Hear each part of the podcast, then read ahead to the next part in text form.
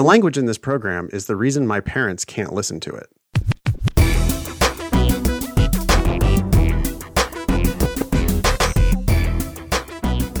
Hello and welcome to episode two eighty-four of the Thinking LSAT podcast. In Vienna, Virginia, this is Ben Olson. With me is Nathan Fox in Stateline, Nevada. How's it going, man? Uh, great. How are you? Pretty good. You're going to go golfing? I'm going golfing. Yep. My annual uh, pilgrimage to coastal Oregon. Go trudge around in the rain for a few days. How many people? Uh, twenty-four guys. But wow, uh, dude, that's a that's a serious group to get together. To get together every single year, yeah, yeah, yeah. It's a lot, and it's a far trip too to get to this place. It's like uh, we're gonna drive eleven hours probably to get there. My buddy and I. Do you, you don't get like a massive Airbnb, do you? No, no, no. We stay at the at the place, and everybody has their own room and everything. This year is going to be really strange because mm-hmm. there's no bars, no restaurants. Uh, it's going to just be like golf outside and then get a burger, I guess, and take it back to the room. Everybody's going to be just like sequestered in their own room. I thought about like bringing my video games and stuff because I, I don't think we're going to be doing much after the sun goes down. Yeah. Anyway, all right. Yeah. Well, have fun. Yeah. Thanks, man. Today on the show, yeah, we have um, Don't Give Up. It's hard at first, but it gets better. Sounds like an encouraging email. Someone asks, are my expectations for improvement unrealistic? I don't know.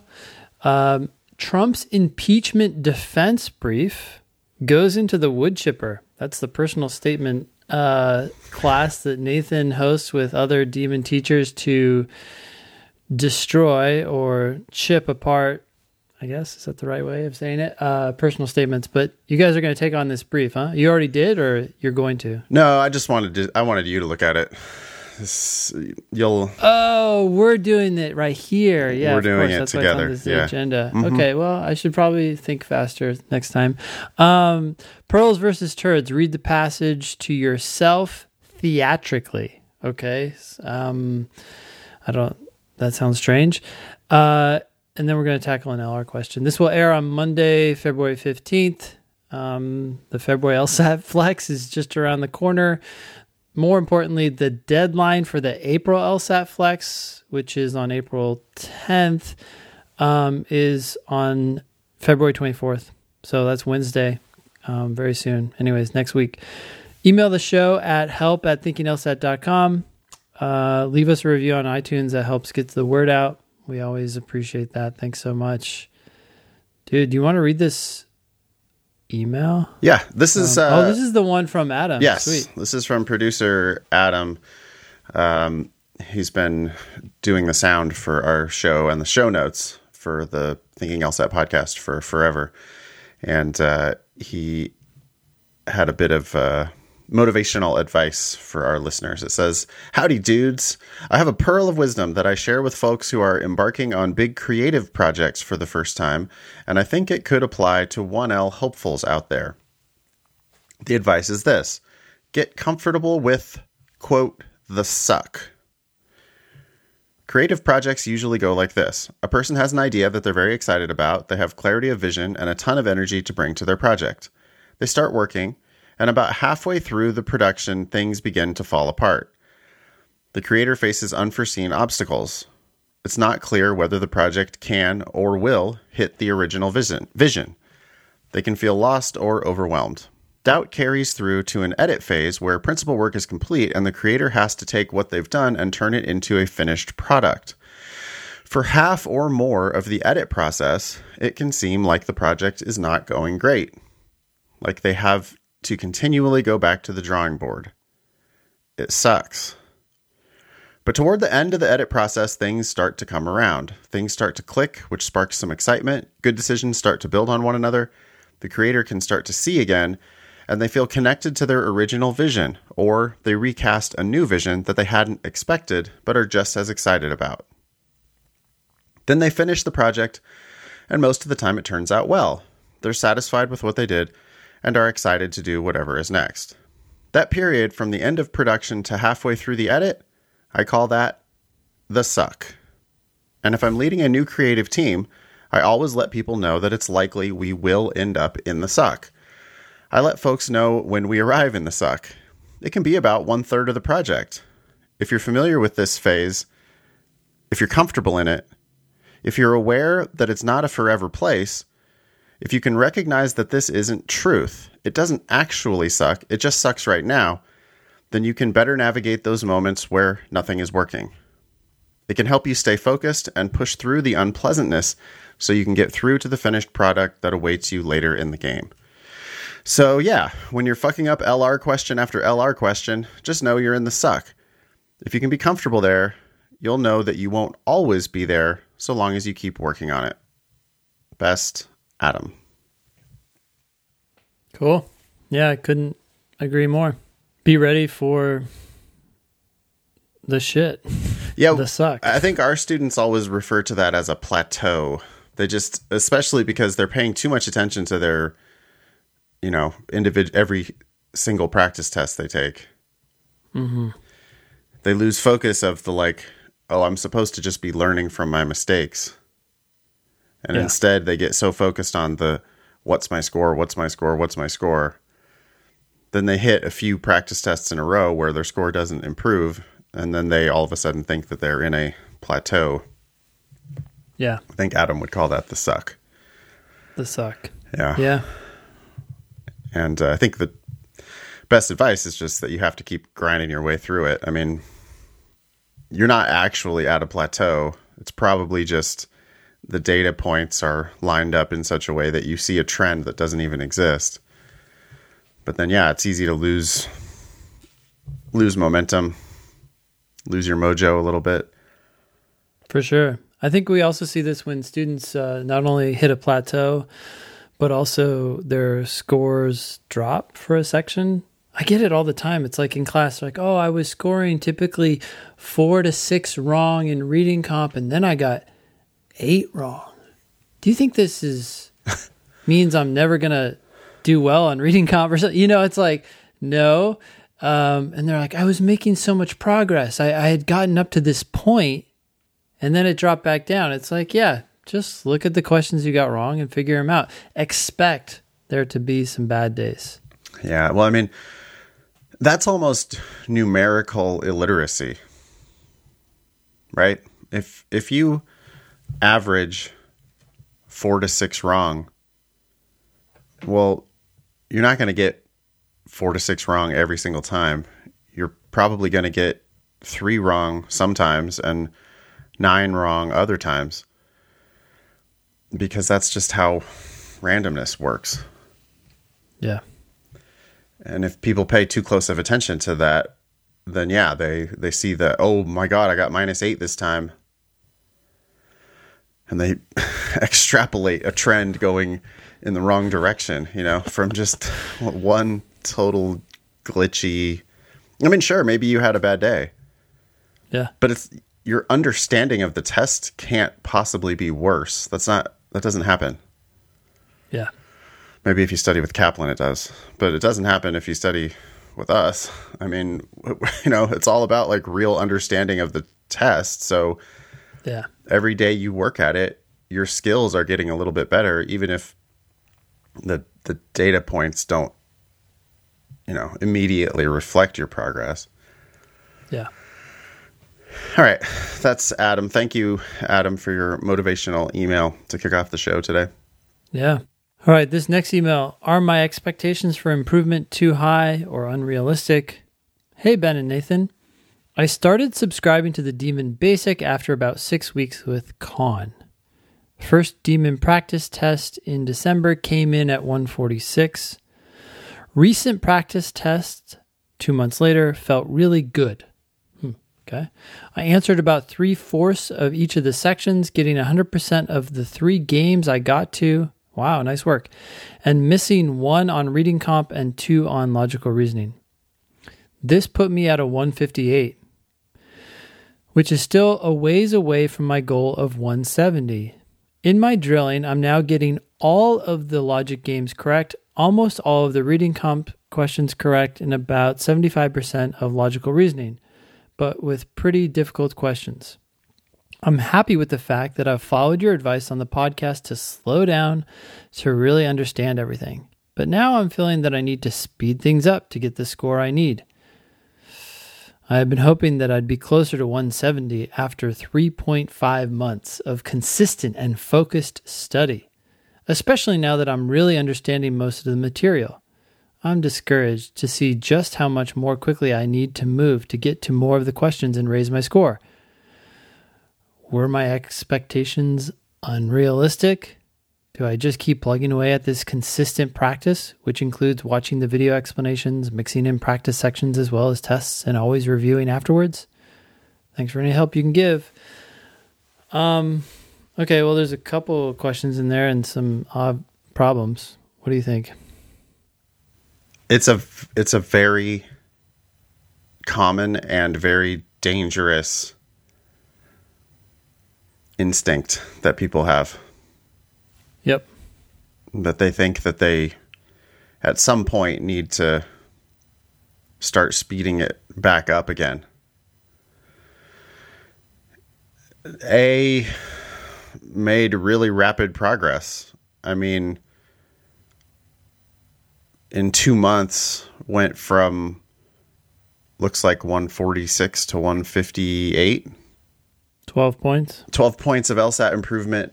That covers probably thirty percent of the curve, twenty-five, thirty percent yeah. of all other test takers.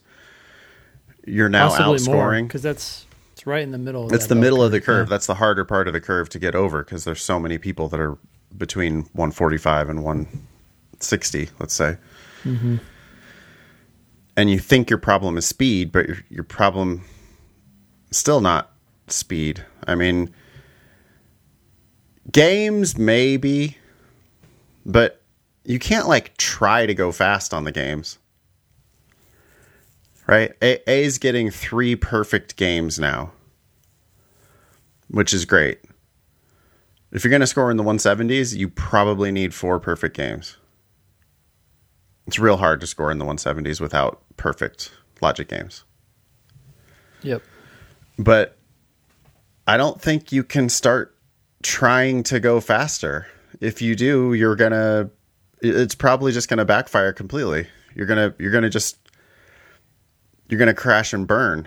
Like, you're gonna run across a game, you're gonna misread some, you're gonna try to go fast, you're gonna misread something, or you're gonna miss uh an inference that you could have made, and then the game's gonna take you longer and your accuracy is gonna suffer. That's my hypothesis about what's going to happen on the games if you try to go faster. And logical reasoning and reading comp, you know, this it's only one data point, but this last practice test, they did three passages and missed one question. They did about seventy-five percent of the logical reasoning and missed two of them. I think the the biggest problem is that this listener is got uh, has one seventy in their mind, and they're going to try to score one seventy before they score one sixty. I think I think you got to get there in baby steps, eh? And I, I don't think that that has anything to do with speeding up. I think, hey, if you just get one more question per section right, which has nothing to do with speed, it has everything to do with accuracy, you're going to already be at one sixty-one instead of one fifty-eight. And then if you could just incrementally chip away at it from there, you know, next stop one sixty-five, and then we could start talking about one seventy. But if you decide to change your strategy here and start trying to go faster, my hypothesis is you're going to be back at one. You're going to be back at one forty-six, not moving forward to one seventy. Yeah, it's also interesting that this person is focusing on the three point five months of consistent and focused study. Um, they joined the Demon in December, and it's early February right now. So we're talking two months of presumably approaching the test and studying for the test in the right way. Yeah, the going first month and a half points was was misguided. But I mean, going up twelve points, even just from when you joined the Demon and had the one forty-six in two months, is is a victory for anyone. So, um, I mean, it's not surprising, but at the same time, it's nothing to be sad about on any level. That's incredible. So keep doing what you're doing. Yeah, life-changing amount of improvement. I would say you're on exactly the right track. I wouldn't change any. I wouldn't change anything. I definitely would not start trying to go faster. You're you're going to crash and burn if you do that.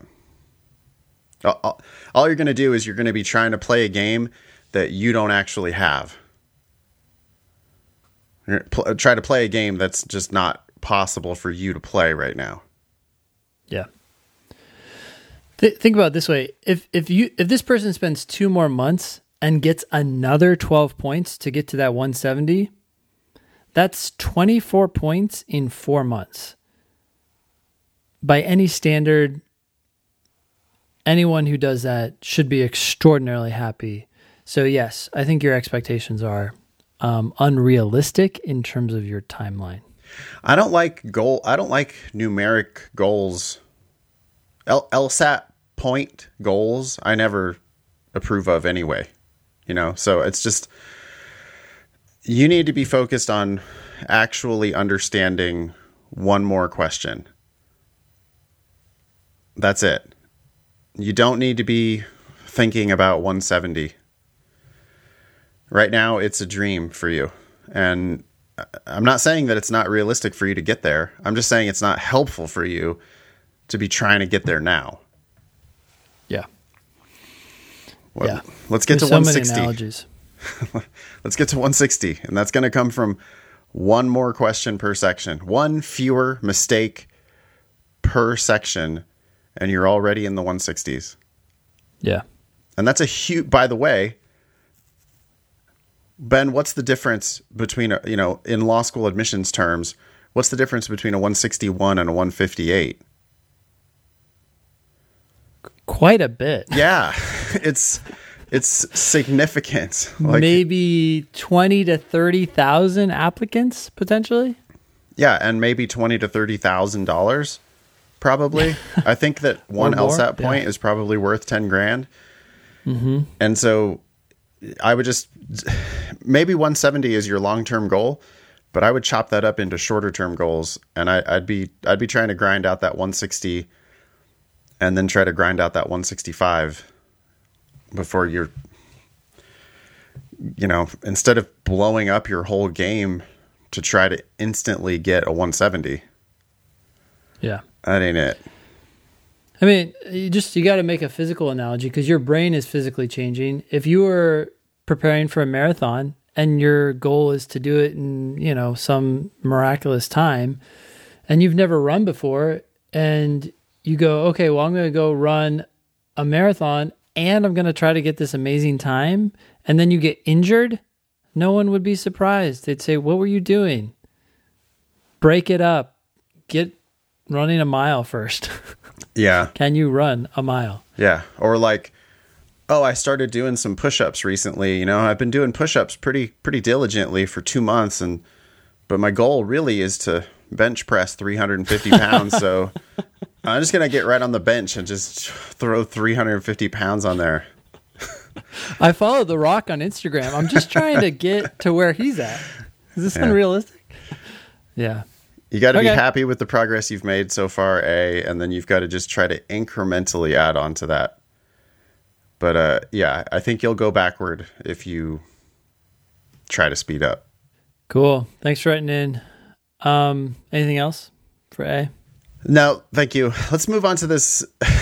this, this is just ridiculous. Can you can you click on this? Can you look at the? the I got it. The mm-hmm. link. You've got it. Yep. This is an actual legal brief. Okay. Filed in the, the court of the United States Senate. In R E impeachment of former President Donald J. John, Donald J. Trump. trial memorandum. This is coming at you from uh, Bruce L. Castor Junior, Esquire, David Schoen, Esquire, Michael T. Van der Veen, Esquire. They are collectively counsel to the forty-fifth President of the United States. Oh, my God. Um, just scroll down, Ben, past the table of contents. I just wanted to yep. show you this introduction. Okay. Yeah. You want to read it? Sure. Introduction. During the past four years, Democrat members of the United States House of Representatives have filed at least nine, and then they put the number nine in parentheses, resolutions to impeach Donald J. Trump, the forty-fifth President of the United States, each containing charges more outlandish than the next. One might Wait a have second. Been excused. That doesn't even make sense. Wouldn't it be more outlandish than the previous? Yeah, because the, the way they wrote that, this is their very first sentence. And what it means is everyone is getting less is, and less outlandish. Yes, they're becoming more and more reasonable over time. Well, including this most recent one where he incited an actual insurrection inside the Capitol building. But and that's what they're trying to defend him from here. So there, there's the first sentence, but keep keep going. One, and there's already two, I should note, footnotes in that one sentence. One might have been excused for thinking that the Democrats' fervored hatred for citizen Trump and their Trump derangement syndrome would have broken by now, seeing as he is no longer the president. Italics. That's in italics. And yet, for the second time in just over a year, the United States Senate is preparing to sit as a court of impeachment, but this time over a private citizen who is a former president. Oh my goodness. Talk about word vomit. That sentence has a yet and a but and italics and, and scare quotes. Why are they calling him Citizen Trump? In caps. And because yeah, in title case Citizen Trump, and then also in title case and scare quotes Trump derangement syndrome. I almost thought it was like a movie title. Citizen Trump, Citizen Kane. What like what is going on here? Correct me if I'm wrong. This is a legal brief. I don't know what it is, dude. It's a joke. That's what it is. Maybe oh the whole gosh. proceedings are just a sham. I mean, it's a trial that's happening in the Senate, so you know, maybe it's just an inherently political thing, and it maybe this isn't supposed to feel like a legal brief. Like a brief, yeah. But it's written in the whole. It's all uh, formatted, it's formatted to look yeah, like, like an actual brief. legal brief. But now it's just hysterically popping off about Trump derangement syndrome and calling him Citizen Trump and using italics. What? Well, the kind of people who would accept this case are, I don't know, not likely to be the top of their game, maybe. I, I, I have no idea about any of these people. But in this country, the brief continues, the Constitution, M dash, not a political party, and not politicians, reigns supreme. Why did they okay, capitalize bla- country? I don't know. These are such basic things. Uh, I'm not even sure you should capitalize the the Constitution. Well, you definitely I, should not ca- capitalize country like that. I mean, what? But Nathan, it reigns supreme. These guys are fucking clowns, man. I, I, I'm serious. Like, this is the type of shit that if this was on a law school personal statement, you get denied from law school. You just look like an yeah. idiot. Yeah. And apparently they went to and graduated from law school. They continue, but through this latest article of impeachment, now before the Senate, Democrat politicians seek to carve out a mechanism by which they can silence a political opponent, and a minority party. The Senate must summarily reject this brazen political act. No period. What the fuck? Yeah. Yeah. That's the thing that caught my eye first was no period. You could put this through Grammarly and they would have caught this shit. Yeah. No Jesus. Period at the... I mean, Google Google Docs would autocorrect to tell you that you need a period. Like... Want to read one more sentence? Sure. This rushed single article of impeachment. Wait a sec. They capitalized article of impeachment before. Maybe they're not doing so now because we're talking about an individual one of them. No, they're just, they just are bad at editing. They're bad at writing. They're bad at their job. They're, these are not good lawyers. They, they, yeah. Uh-oh. I f- we found the missing period. Okay, yes. So anyways, this rushed single article of impeachment ignores the very Constitution from which its power comes and is itself defectively drafted, period, period. Okay, so they moved the period from before and they put it down here. That's interesting. Um, in bringing this impeachment at all, the members of the House leadership have debased the grave power of impeachment and disdain the solemn responsibility that this awesome power entails. Wow, they really they really work for Trump, don't they? I mean, they dropped in the word awesome in here. Yeah, Just, it's a it's a grave power and an awesome power in the same sentence. You know, it's like these guys were trying to make the brief as long as they could. It's like a seventh grader doing a writing assignment where there's a minimum length. Yeah. Well, I imagine that's what it's like working for Trump. He's like, where's, where's the damn brief? And then he's probably going to look at a few things. He needs to see them giving them him the hurrah. And they're like, here you go, Mister Trump. We did it. We did it. Here it is. Well, he's and- so stupid and borderline illiterate that he would probably be like, oh, my brief is sixty-eight pages and their brief is only forty-two pages. Look at all the evidence we've provided. It's good evidence. It's substantial. It's the best, it's the it's best great ever. Evidence. The bre- best defense that's been ever been presented before the Senate in an impeachment trial. Oh, really? Okay, well, there's only been four, three? Oh, man. Okay, well, thanks for sharing. I, I actually did skim through the whole thing. Hmm. Um, there are typos throughout. They go back and forth between one space between sentences and two spaces between sentences. There are places, um, top of section two, there's clearly two spaces in the middle of a sentence hmm. for no reason. It's shockingly bad, and it's and it's uh it's just kind of not that surprising. Wait, I just want to read this. Counsel for the forty-fifth president hereby stipulate. Oh, oh, by this brief, that's how you're stipulating that what happened at the Capitol by those criminals was horrible and horrific in every sense of those words. Oh, okay. Glad glad to get that clarification. Horrible yeah, you're right. and horrific. Like... In all senses of both of those words. Wow. Yeah, they're really wordy. They really just like to put words on the page. These guys are clowns. This is terrible. Um, whoever these people are should be ashamed of themselves. And it's just not surprising. Uh, he, you know, if you think about what Trump did, he alienated every single person who ever worked with him for four years. Right, including and before that, yeah, yeah mm-hmm. including multiple sets of legal counsel.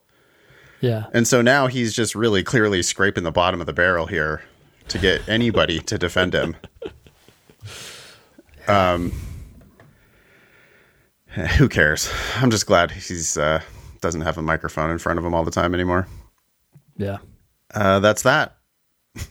I just, I just, I had to Google this guy, and the Washington Post came up, and it just said this guy's, this Castor guy is a magnet for controversy. Well, surprise, surprise. Um. Okay. Anyways, thanks for sharing. Um, Jackson had an idea for the show. I'm not sure exactly h- how we can make that work. If we were going to rewrite these sentences, should we do that? Mm. Should we try to rewrite one of these sentences from, from this brief? Okay. Yeah. Okay. I wouldn't, I mean, there's, it's most likely the case that we're just going to have to cut the whole thing. Let's see. I mean, like their ideas are also bad, right? Yeah. It's not just that their writing is bad. Their style is bad. Their punctuation, their grammar, it's all bad. Yeah. But their ideas are also bad. So the first sentence starts with, during the past four years, Democrat... By the way, they always say Democrat members of... That can't be right. I don't think that's how you refer to a, like, Democratic member of the Congress. Yeah, they were worried about the uh, confusion between Democratic yeah. values, maybe, and Democratic so, members of the Democrat Party. You know, anyway. The first thing that they start with here is, hey, they've filed nine resolutions to impeach our guy over the past four years. Okay. Mm-hmm. Is that really their best fact? That's their first sentence. I mean... Yeah. If this were a criminal defense, yeah, there are rules of evidence that actually prevent the prosecution from bringing prior charges into the trial. Because it's going to hurt. Because it's damaging information to your client. So, but instead, but these guys, they want to lead with that fact that, hey, they've tried to, imp- this is the ninth time that they have filed resolutions to impeach my guy. It's only the second time that it actually made it to a trial, but this is the ninth time that the entire House of Representatives, you know, debated whether to impeach this guy. Our bully has been pulled into the principal's office nine times. You realize that? And they can't see outside of their own weird bubble, so they think that they're making a case, like they're defending him because he's being harassed. That's what they think he's they're abused. Doing. Yeah, it's oh, we geez. feel so sorry for him. You know, oh, he never, boy, he would never do anything to harass anybody. That's the whole narrative. Conspiracy. Um, the election was lit, rigged, right? It's always been, oh, I'm a victim. Every president has had to take shit, but not this much. And there's a reason. Because they aren't as much of a shithead as he is. Exactly. I mean, if they are going to go with that idea, can we rewrite that awful sentence for them?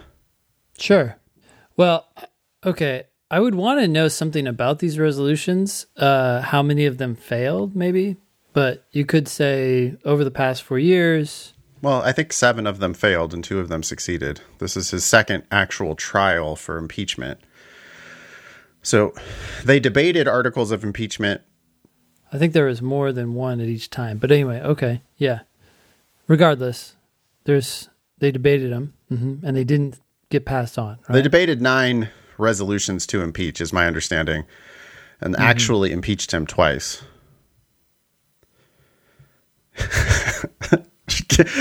Maybe just don't lead with that. Just bye. Yeah. Okay. What's the next sentence? It says, one might have been excused for thinking that the Democrats' fevered hatred for citizen Trump and their Trump derangement syndrome would have broken by now, seeing as italics, he is no longer the president and italics.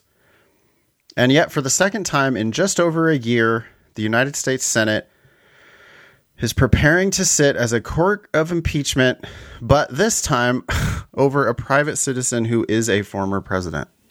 Wow. So yeah, cut the first sentence and then drop this sentence into President Trump or former President Trump is no longer in office, period. Yeah, right? it's, that's one of their grounds for defense, by the way. That's that's one of the actual legal arguments that they're making. Yeah, and make that plainly clear instead of burying it in like this like fiery well, rhetoric. Well, no, because all they're doing is like they're writing for people who are inside the echo chamber. Mm-hmm. You know, this bringing up Citizen Trump. What? That's unbelievably scary for anyone who's yeah. not on their team. Yeah. And the whole thing about Trump derangement syndrome, you know, that's just like an idiot right-wing joke that people make. Did that get coined on like Fox News or something? Yes, I don't it understand. Has to be something like that. Mm-hmm. And with all that stuff, then they're burying their actual argument, which is, hey, the argument that they're trying to make is impeachment is for removing people from public office. Yep. He's no longer in public office. Therefore, he can't be impeached. Next paragraph. Yeah. All right. Let's yep. just get off of this. Fuck this guy. This is, this is ridiculous. All right. So the next thing is pearls versus turds. We have eleven pearls, by the way, that we've reviewed on the show. forty-two turds, twenty-one ties. This comes from a devoted listener. Hi, Ben and Nathan. Oh, Ben, Nathan, and A-Dot. Oh, this is a devoted listener. Okay. This person knows that we call Annalisa A-Dot. I am an active user of the Demon, and this pearl submission has been inspired from attending Nathan's Thursday class. Like a lot of others, I love story time. That's where Nathan reads the reading comp passage and helps people see how he would read and understand it. And I have found it extremely helpful with my reading comp accuracy. I think one of the most obvious reasons why story time is so successful is because Nathan is knowingly reading the passage to an audience. The advice, engage with the passage, can be pretty meaningless, but read the passage as if you are speaking it on a podium to an audience could be more objectively applied. I've found that reading the passage in my head as if I'm giving a really important presentation can really help me with my general interest in the passage and with remembering information from the passage. I really believe, you like the word really, by the way, I really believe that you could quickly get students to engage with a passage on a deeper level if they were told to read it as if they were giving a speech. Inflection emphasizes meaning in everyday life. And that should hold true on the LSAT as well. Thanks for your time. What do you think? Um, there's something there. I mean, I don't know that I would just straight up give it a pearl. Could you imagine yourself standing up in class and saying, when you read this in your head, read it theatrically? Um, it's one way of thinking about it, I guess.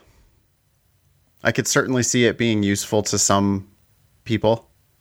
People do ask a lot. Um, hey, how do I do well in the passages that I'm not interested in? And this devoted listener refers, kind of alludes to those ones.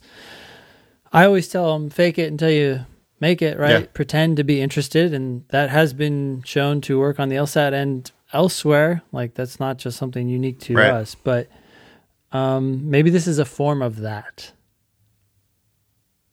Like, you're essentially pretending that it's important by pretending that you're reading it to an audience. Sure. Yeah. I guess I'm kind of concerned that you could do a dramatic reading of something without really understanding what it says. You definitely could.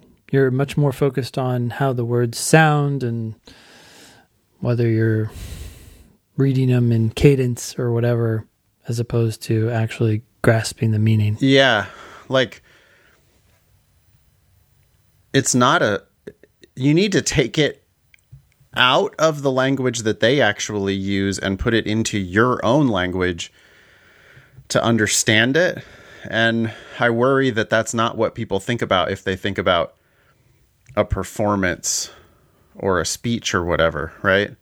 Like, yeah. If you certainly don't want to be reading this off a teleprompter, you know, the words are just like scrolling past and you're yeah. just kind of like reading each word separate from the meaning of all the other words. That we definitely don't want you to do. I don't see myself standing up and saying, hey, try to read it as if you're in front of an audience. I, I think I understand what they're saying. And okay. I do think it makes sense for them. Yep. But yeah, if the measure is, is this a thing that we're going to steal and start using in all of our classes? Probably not. Thank you for writing in. Give it a tie? Sure. Oh, you're going to have to do it. As a devoted listener. For some reason, I don't have edit. Probably knows. Oh, really? Can you change that to twenty-one ties or twenty-two yep. ties? There we go. The scoreboard right now, for all the years we've been doing this, we've received eleven Pearl submissions, forty-two turds, and twenty-two ties. So it's about a six to one ratio of turds to pearls. Yep. It's not good. It's not good out there. I'm glad you like my class. I'm glad you like story time. I mean, what do we do in story time? I'm trying to think of why it, it, it is successful. And the reason why it's successful is because I read the passage well. I mean, yeah, I'm engaged with it.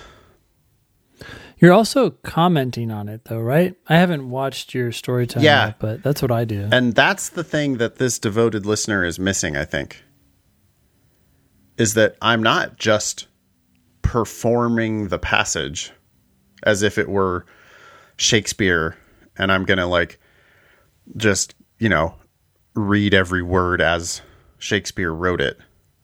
Yeah. That's the exact opposite of what I'm doing. I'm reading one sentence and then I'm talking about it. Yep. And am I performing? Yes. I love to hear myself talk. I've got a big audience in the class. I have fun with it. So for sure, it is a performance. But mm-hmm. I'm I'm actually performing the stuff in between the lines more than I'm performing the lines themselves, right? I'm yeah. reading the lines, of course. But then I'm like taking time to editorialize and comment and personalize it and and co- invent examples of what type of thing they might be talking about. Yeah. Do you remember that one about uh, gray marketing and parallel importation? I think it's a test J thing. Mm. Um, so okay. we've seen it a million times, but I went on a whole tangent as I was reading that passage the other night. I went on a whole tangent about like gray marketing, parallel importation, trademarked goods being sold to a store and then that store is reselling them to another other channels. And it's like you have to make sense of it, right? And so then I ended up going on a whole thing about like, well, hey, maybe let's think about a trademark product. Uh, okay, Air Jordans. Oh, so maybe what we're talking about here is Nike selling Air Jordans to Foot Locker. Ah, and then the gray marketing comes in when Foot Locker turns around and sells it to their buddy out on the street or sells it across the border into Canada. And then I was able to like personalize all of the little bits that actually came through in the rest of the passage. Yeah. But that's not, I don't, I just don't think that read it as if you were reading it to an audience is going to convey all that. And I think that that's the actual important part. It's way more interactive. It's more like reading Rainbow where they're reading it and like talk. Actually, I don't know what they did in reading Rainbow, but I imagine like the guy like actually talking about it, but it's even more than that. It's, it's more like a panel talking about some article that was written. Yeah, it's much more like a, uh, it's it's kind of like a, a, if if it is a stage performance, it's a lot more like a like a two person stage performance. Yep. right? Because like what interview. I'm really doing mm-hmm. is riffing off of the uh, it's it's like it's like the passage is the other person on stage. one hundred percent. Mm-hmm. And I am reading their lines. But then I'm improvising all kinds of lines in between, right? I'm having a conversation with the passage. Mm-hmm. That's what we mean by engagement. Yep. It's like a conversation with the author. Where, yeah, you're going to read their side, but then you're going to fill in like, oh, do you mean X Y Z? Oh, I see. I bet you mean this. Not to belabor this, but maybe the best analogy is like an N P R interview. The person being interviewed is the author, and they are guiding the discussion. But the interviewer, the Terry Gross, taking in what they're hearing, they're restating it in much simpler language, and they're asking questions that most people would have while reading that shit or listening to that shit and saying, okay, what about this? And, you know, it's just amazing how clearly uh, those interviewers can just kind of restate what they heard. Yeah. You're not just reading the passage. The you're interviewing the passage. Yeah. Because you have to keep asking those clarifying questions or proposing examples for them. Like, wait, you just said A B C. So does that, do you mean D E F? Mm-hmm. And maybe they don't, but you have to be kind of predicting what you think, yeah. where the, where you think they're going to go. But mm-hmm. yeah, it's, it's just, it's not just a dramatic reading of the passage. I actually kind of want this to be a turd now. Yeah. It's a listener. We'll give them the benefit of the doubt. All right. We got a success story. This was written to you from Emily. Okay. Uh, it says, hey, Nathan, I'm writing to say thank you, and hopefully you can share some of this with podcast listeners or your demon classes. I always appreciated the balance of you telling us not to go to law school with some success stories. Ha ha. I use the Kaplan book and Khan Academy, parentheses, good grief, to prep for my first LSAT and wound up with a one fifty-two after a cold one forty-nine. That's pretty, pretty terrible. Yep. A cold one forty-nine is not bad at all. Not bad at all. Very normal. But from a cold one forty-nine, you should be in the mid to high one fifties pretty quickly. Otherwise, yeah. I think you need to change what you've been doing. That goes that goes for all of our demon subscribers as well. Yep. Cold one forty-nine. Been studying with the demon for six weeks. Still stuck in the low one fifties.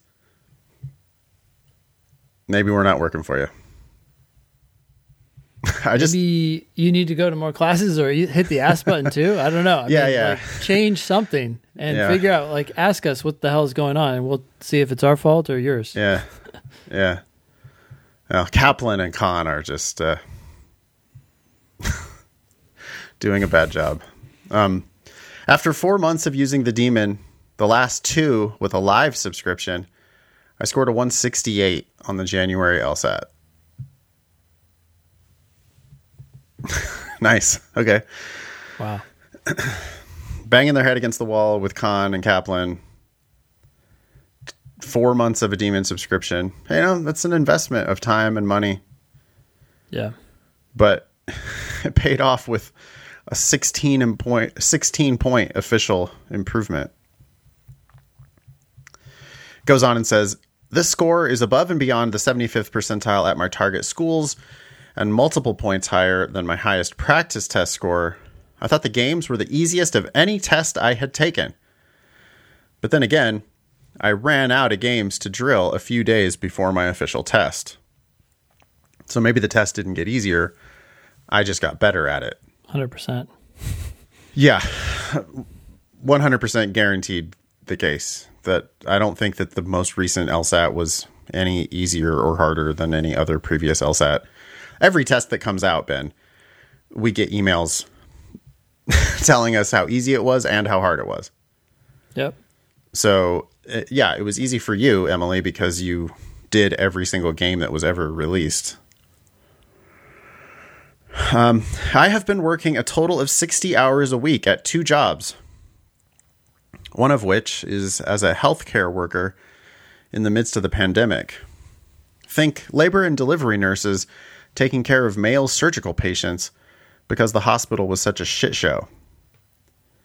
I also have a one-year-old and no child care outside of my husband, who also works full-time, and myself. I studied for an hour of my son's daily nap and an hour after he went to bed at night on the days I wasn't at the hospital.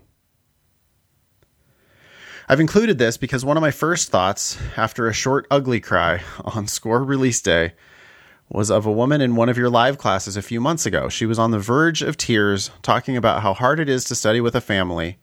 It really fucking is. And that she just needed a one fifty-five to apply this cycle. I wish I could give her a hug and tell her and everyone else struggling in their LSAT journey to just keep practicing and taking your advice and Katie's, because she is the absolute best. That's LSAT Demon uh, teacher Katie, who everybody loves. Thank you again for all of your advice, the much-needed laughs during live classes, and particularly funny question explanations, and the tough love. Praise the demon, Emily. That's awesome. There's a lot there to commend. I mean, you know, pretty diligently studying for four months with two jobs and a one-year-old. Yep. Uh, that cannot be easy. And I don't think I even have that in the tank. Like I, I, I would have failed, I think, if I was Emily. But, you know, she made it a priority. Can you imagine what kind of sacrifice that looks like?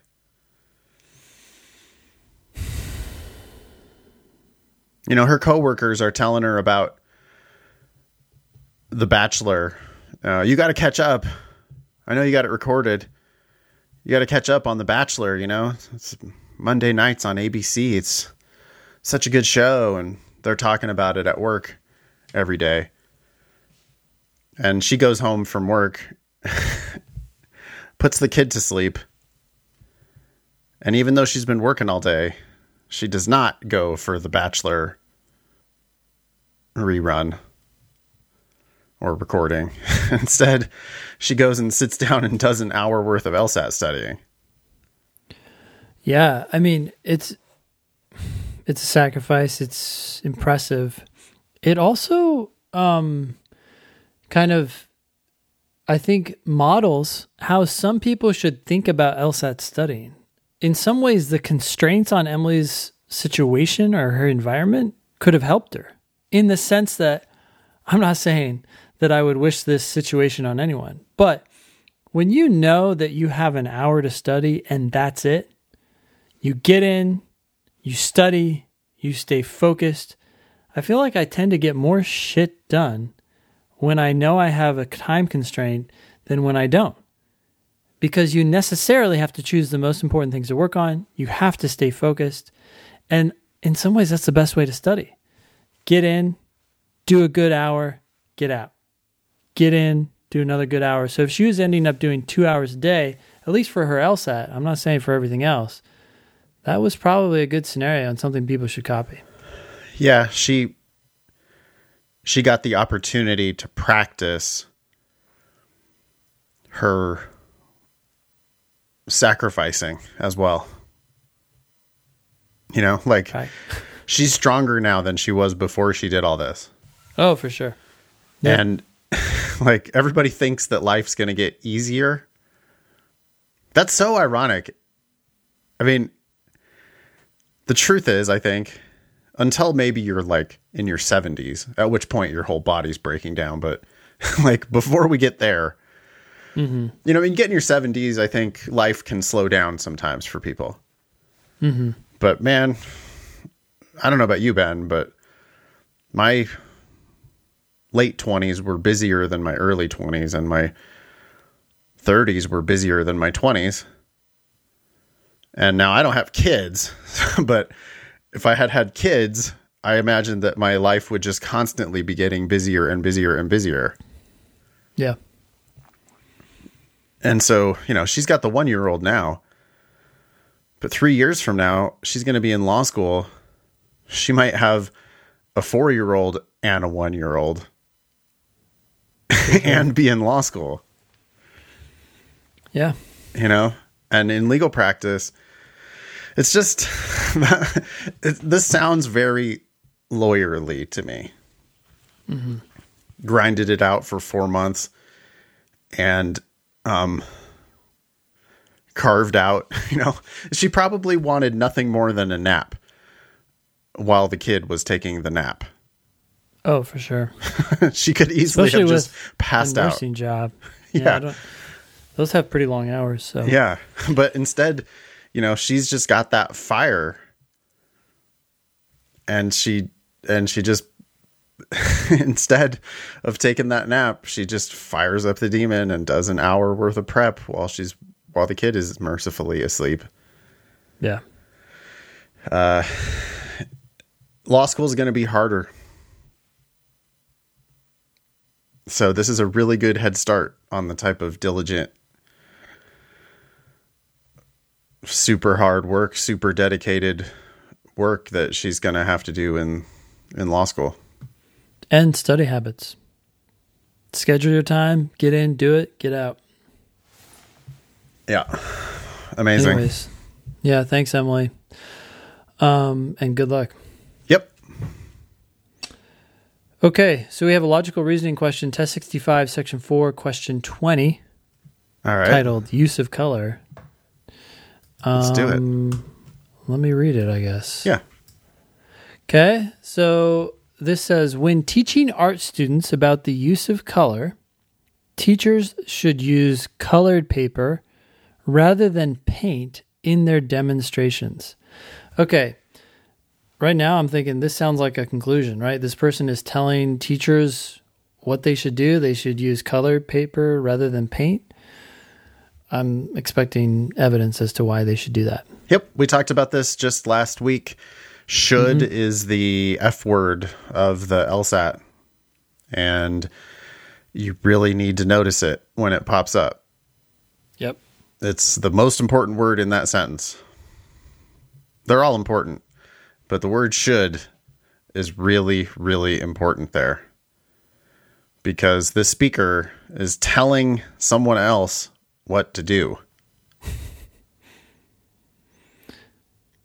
And in my head, I'm visualizing colored paper, literally that like kind of rough paper, construction paper and construction paper and paint.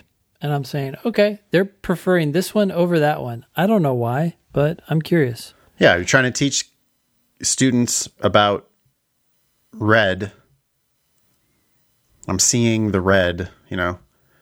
Mm-hmm. The teacher has two choices. The teacher can paint the wall red, or the teacher can hold up a piece of red construction paper. If that's your choice as a teacher of art students, this speaker says you should use colored paper rather than paint, which would you have any preconceived notions having not seen this question before? Would you have any idea why? No, but right now I'm thinking, yeah, that makes sense to me because I don't want to go painting stuff. That just seems like a mess. Just messiness. Work, right? Sure. For just the sheer messiness. Yeah. Uh, the school janitor is going to agree with this plan of like, let's get out the colored paper instead of getting out the actual paint inside the classroom. Okay. All right. And that's fine. That's, that's perfect hypothesis to have, right? We're, we're mm-hmm. just trying to make sure that we keep our footing here. Yep. Like what are, what are we talking about? Oh, well, we're telling art students how to teach about color mm-hmm. and we should use the, uh, colored paper instead of the paint. Okay. Okay. Colored paper is preferable because it readily permits a repeated use of exactly the same color in different compositions, which allows for a precise comparison of that color's impact in varying context. Ah, okay. I'm not sure why paint wouldn't allow for this. Um, why wouldn't the paint be the same color? But maybe depending on what you paint on, it could change color. So I'm starting to get where this person is going, although I have some questions. Yeah, I'm imagining like a collage or something, you know, if I cut out pieces of the red construction paper mm-hmm. and I put it into the collage, then it's not going to change color. The paper itself, right, presumably, mm-hmm. is going to stay the yeah. same color. Yep. But if I was mixing paints on a canvas, that red paint isn't going to necessarily, you know, it's going to mix with the blue paint. Yeah. I mean, it's like understandable. Oh, yeah, especially if you have another paint. But there's part of me too that's just wondering, does it have to change color? Like, couldn't you do it so it's always the same? I don't know, but I, yeah. I, I'm getting where they're going. And I think you have to accept this second sentence as a premise of the argument, right? So you have mm-hmm. to give them credit that this is a fact. For whatever reason, if I paint on a canvas, it might not always be the same color of red. Could be because of the background, could be because of mixing with other paint, could be because of the way the paint dries over time. The humidity in the room might affect the paint, right? I'm giving them all different reasons why the the color might not stay true if I used paint. True. I I I, I grant that it's a premise, and therefore we should accept it as true. I just don't know if it's told us that you can't do this for paint, right? It says that paper readily permits a repeated use. Yeah, of the exact... I mean, it's just easier with paper for whatever reason. So, anyways, the next sentence, however, says, with paint, however, it is difficult to mix exactly the same color twice. Okay. And the varying textures of the applied paint can interfere with the pure effect of the color itself, which oh. is what you were talking about in terms of mixing, right? Yeah. And I guess what I mean to say is textures. After that second sentence, it, it's that reading comprehension technique, right? After that second sentence, I was having a conversation with mm-hmm. the speaker. Like, oh, do you mean to imply that the paint, for whatever reason? And I was thinking about like six different reasons why maybe paint doesn't allow you to have this pure color effect. Mm-hmm. Which, in the last sentence, they said similar stuff to what I was thinking. Yeah. Hard to mix the same color twice. That's not exactly what I said, but I get it. Paint is mixed and the color might not be exactly the same. I didn't think about the texture thing at all. But now I can see how, yeah, if you lay the paint on really thick, then there might be shadows in the paint, changing the color. Apparently not the case if you just hold up the piece of construction paper. Yeah, and this second sent or this last sentence resolved my concern of like, well, does that mean that paint can't be the same? And it's like, look, it's difficult. So yeah, I get what you're saying. They were they were implying it in the second sentence, right? The second sentence mm-hmm. is really literally just about colored paper. But they had already mm-hmm. said, use paper, not paint. Mm-hmm. And then they say a good thing about paper. Well, they must mean that that good thing doesn't apply to paint. Sure enough, in the in the last sentence, they say, yeah, here's the problems if you have paint. Yeah. My only concern with that is that on some of these harder questions, right, that's the that's the rub. It's like, oh, but we don't know that's true for that thing. And people get upset because they're like, well, that's what I thought it said, but that was the conclusion. So, you know, we don't know that for sure. Right. Okay. And then, again, wrapping it all up, what yep. was the conclusion of this argument? Teachers who teach art students about color should use colored paper rather than paint. And why? Because it doesn't change color. and paint likely will. Perfect. Yep.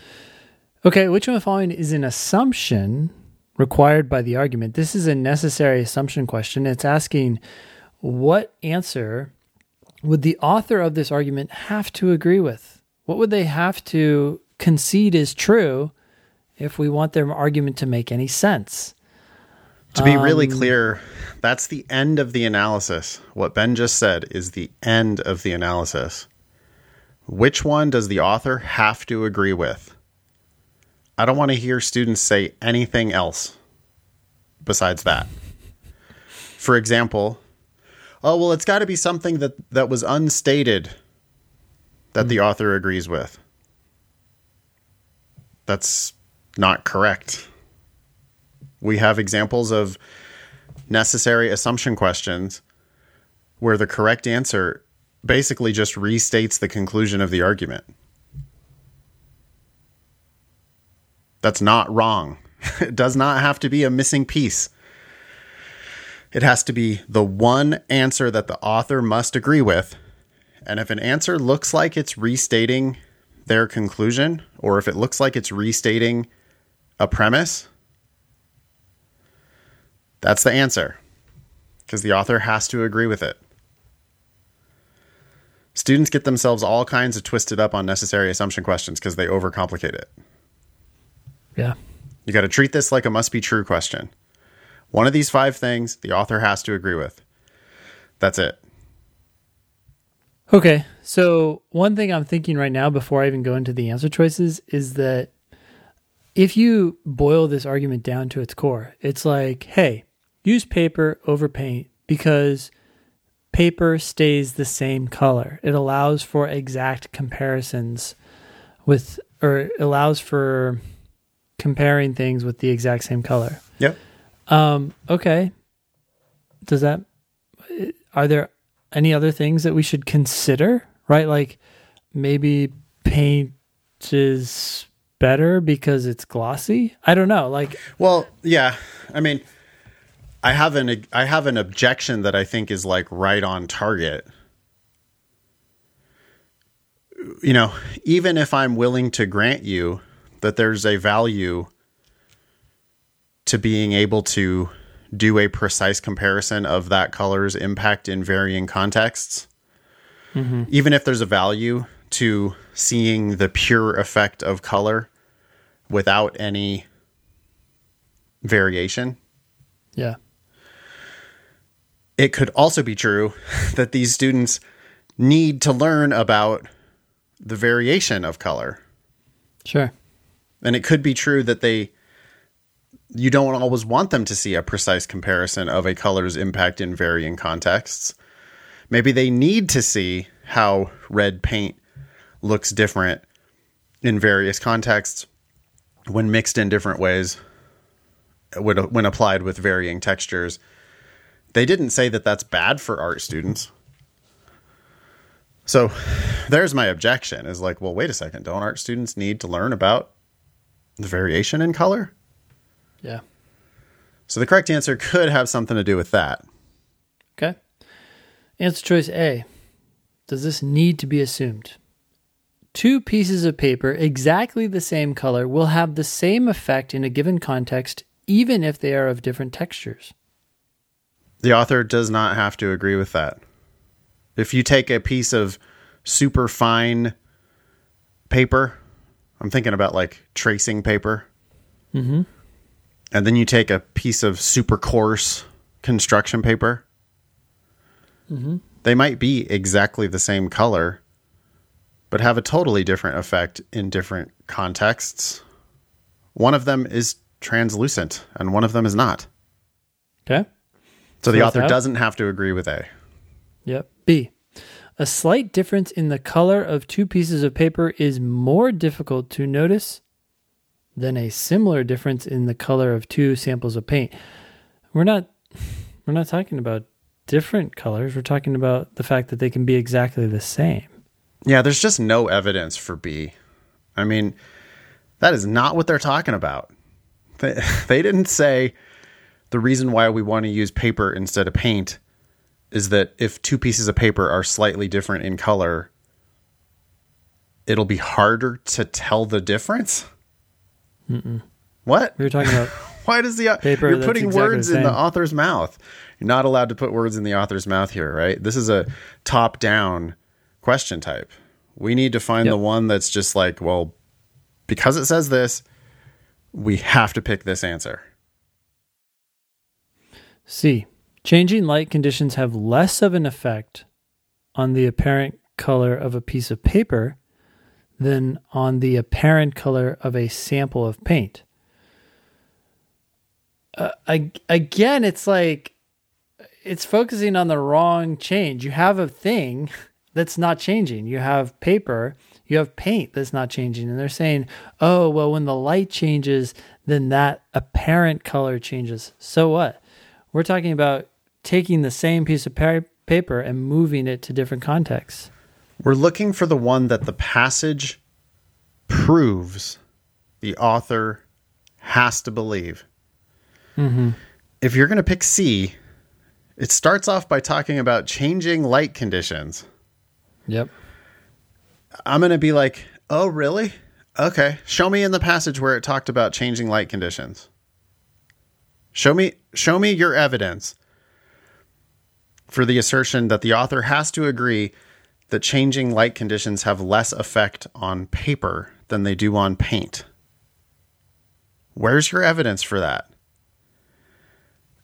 We can't pick it. We don't have evidence to prove that the author has to agree with it. Yep. D. Observing, observing the impacts of colors across varying contexts helps students to learn about the use of color. Well, the author has to agree with this, because if learning how color ch- impacts things across different contexts, in different contexts, doesn't help students to learn about the use of color, then why the heck are we even having this discussion? Well, look at the second sentence. Why is colored paper preferable? That's their conclusion, by the way. Colored, pre- colored paper should be used to teach art students about the use of color. Why? Oh, well, because it readily permits a repeated use of exactly the same color in different compositions, which allows for a precise comparison of that color's impact in varying contexts. Why the hell did they include that if they don't think that observing the impacts of colors across varying contexts helps students learn about the use of color? It would be irrelevant. Yep. That was precisely what we're here to talk about, is art teachers teaching students about the use of color. The whole second sentence is directly related to this across varying contexts. D seems boring and obvious and conservative, according to this statement. Like, are you really going to tell me that you don't think the author has to agree with D? That would be a real hard argument to make. I mean, why did they include that second sentence if they don't agree with what D says? Yeah. So that's the answer. E, it is important that art students understand how the effects of using colored paper in various compositions differ from those of using paint in those compositions. The first part of this answer is not horrible. It's important for the art students to understand something, which is why this person has an opinion about this issue. But they don't need to understand how using colored paper is different from using paint. In fact, they said just use colored paper. Don't talk about paint. Nobody ever talked about a choice being made between, well, in this comp in this project. Yep. Should we use paint or should we use colored paper? Yeah. That's not the point. That's not what they're talking about. They're not they're not talking about the art students need to learn when paper is better than paint and when paint is better than paper. That's not the point. The point is about teaching them about color. Yep. And if you use paper to teach them about color, it has certain advantages. Whether they use paper or paint in their composition is an entirely different issue. Cool. So the answer is D, and that's that. The answer is D. Yeah, yeah. Anything else on logical reasoning? Nope. Necessary assumption. I mean, necessary assumption questions are are probably the, if not the hardest, they're probably the second hardest type of question for most new students, or even even higher level students sometimes just haven't really quite figured out what a necessary assumption question is really all about. Yeah, they're mixing necessary and sufficient. They're like looking for the wrong thing and the wrong question. Sometimes they think it the question. They think it has yeah. to be unstated. They think they have to be able to predict the answer. They just don't. Necessary assumption questions have a fairly wide range of acceptable answers and are not always predictable. But you do need to make sure that you know what the correct analysis is. The analysis we're looking for here is, which one does the author have to agree with? Which one does the record show the author has to agree with? The four wrong answers, the author could possibly disagree. But the one right answer is the one where the author, if you confronted them with it, the author would look at it and go, yeah, yeah, that has to be true. Yeah. Cool. Um, well, let's wrap it up, huh? Yeah, do it. Or, okay. We're on Facebook, Instagram, Twitter, and YouTube at Thinking LSAT and at LSAT Demon. Uh, as always, please leave us a review on iTunes. It helps a ton. To get your question on the show, email help at thinking L S A T dot com. If you have questions about the LSAT Demon or getting started with that or anything in that regard, email help at L S A T demon dot com. That was episode two eighty-four of the Thinking LSAT podcast. Thanks all y'all for listening. Nice knowing you. Don't pay for law school.